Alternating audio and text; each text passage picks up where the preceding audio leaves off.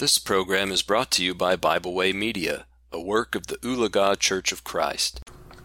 Hello, and welcome to the podcast, Spiritual Appetizers, small devotional tidbits to stimulate the spiritual appetite. Matthew chapter four and verse four says, "Man shall not live by bread alone, but by every word that proceeds out of the mouth of God." The topic for discussion today in episode twenty-one is going to be from Matthew chapter twenty-eight, verses nineteen through twenty. If Christians do not go, then they cannot evangelize and bring the lost to Christ.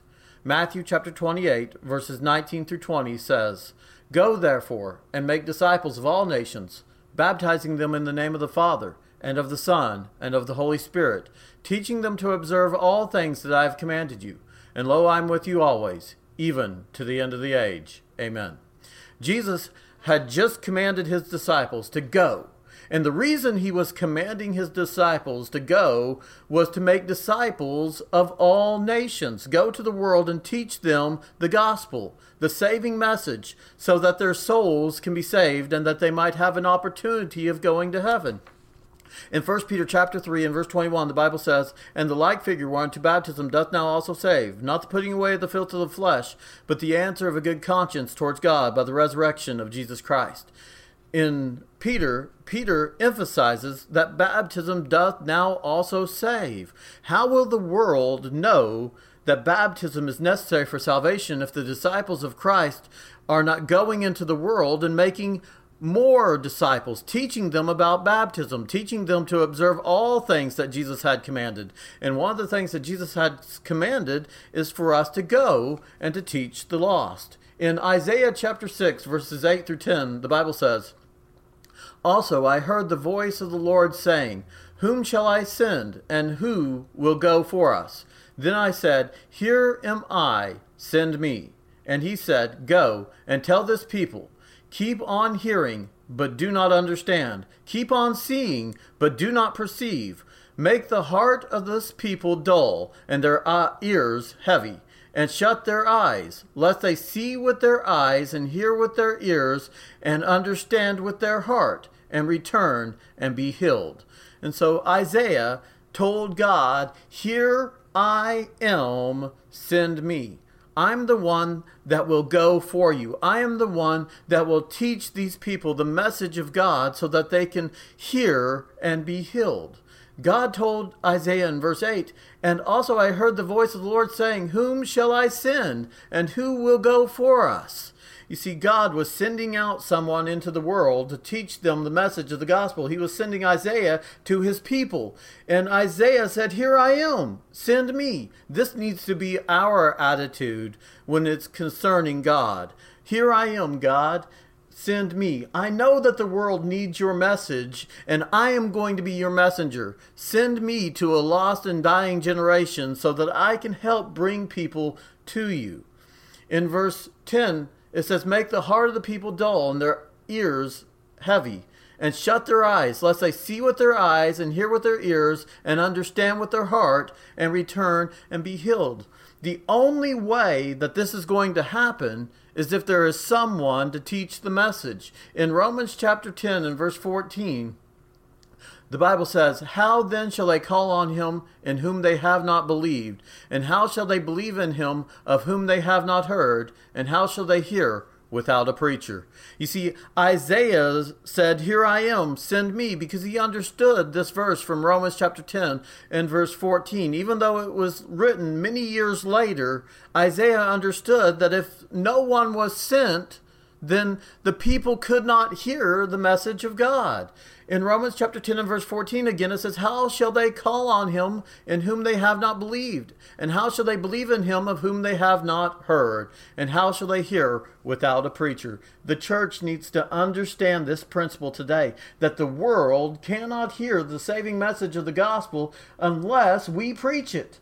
We have to have the attitude that Isaiah had. "Here I am, Lord, send me. I will be your messenger. I will say what needs to be said. I will go and make disciples of all nations, baptizing them in the name of the Father and of the Son and of the Holy Spirit, teaching them to observe all things that I have commanded you. And lo, I am with you always, even to the end of the age. If we do not go, then the people are going to be in the same predicament as they were during Isaiah's time. And in verse nine of Isaiah chapter six, it says, "And he said, go and tell this people, keep on hearing, but do not understand. Keep on seeing, but do not perceive. Make the heart of this people dull and their ears heavy, and shut their eyes, lest they see with their eyes and hear with their ears and understand with their heart and return and be healed." You see, they cannot do any of those things. They can't see with their eyes and they can't hear with their ears unless there is someone that is going to take the message to them like Isaiah did. "Here I am, send me." Now, the people of Isaiah's time were not listening to the gospel. In verse nine, it says, "And he said, go and tell this people, keep on hearing, but do not understand." You see, this people were was hearing the message of the gospel, but they were not understanding it. They didn't want to understand it. They persecuted Isaiah for telling it to them. But that does not take away our responsibility, nor did it take away Isaiah's responsibility to have the attitude of, "Here I am, send me." In Matthew chapter ten, verses six and seven, we have the limited commission given to Jesus, to the disciples, to go to the Jews. And in Matthew chapter ten, verses six through seven, the Bible says, "But go rather to the lost sheep of the house of Israel, and as you go, preach, saying, the kingdom of heaven is at hand." Jesus told his disciples, as you go, preach. And that's the way that we need to have our mindset today as well. As we go, preach. When we're at the marketplace, when we're at the grocery store, when we're taking our children to school, when we're at the park, allowing our children to play, as we go, preach the gospel. Teach the world, because in Romans chapter ten and verse fourteen, the verse that we used just a few minutes ago, how can they hear unless there is a preacher? You see, they need the saving message of the gospel. The world needs it. Because according to First John chapter two, verses fifteen and following, "Love not the world, nor the things that are in the world. For all that is of the world, the lust of the flesh, the lust of the eyes, and the pride of life, is not of the Father." You see, everything that is in the world is not of God. And we have to be a people taking the message of God to the world so that they can come out of the world and be saved. Just like Jesus told his disciples here, as you go, preach, saying the kingdom of God is at hand. In Mark chapter sixteen, verses fifteen and sixteen, Jesus again would give the Great Commission, and he would say, "And he said to them, go into all the world and preach the gospel to every creature. He who believes and is baptized will be saved, but he who does not believe will be condemned." Go into all the world. We have a responsibility as people of God to take the message to the entire world. And how is this going to be done? But as we go about our lives, preach the gospel. This means we need to know the gospel in order to preach it. And so we have to have studied the gospel, Second Timothy chapter two and verse fifteen. "Study to show thyself approved unto God, a workman who need not be ashamed, rightly dividing the word of truth." And so we take that study and we take it to the world, and we teach the world the saving message of the gospel so that they can be saved. Mark chapter sixteen, verses fifteen and sixteen again. "And he said to them, go into all the world and preach the gospel to every creature. He who believes and is baptized will be saved, but he who does not believe will be condemned." We are shown what the message of the gospel is here. What are we to preach unto all the world? "He who believes and is baptized." Well, if that's how they are to be saved, then that is the message that we must be preaching unto them.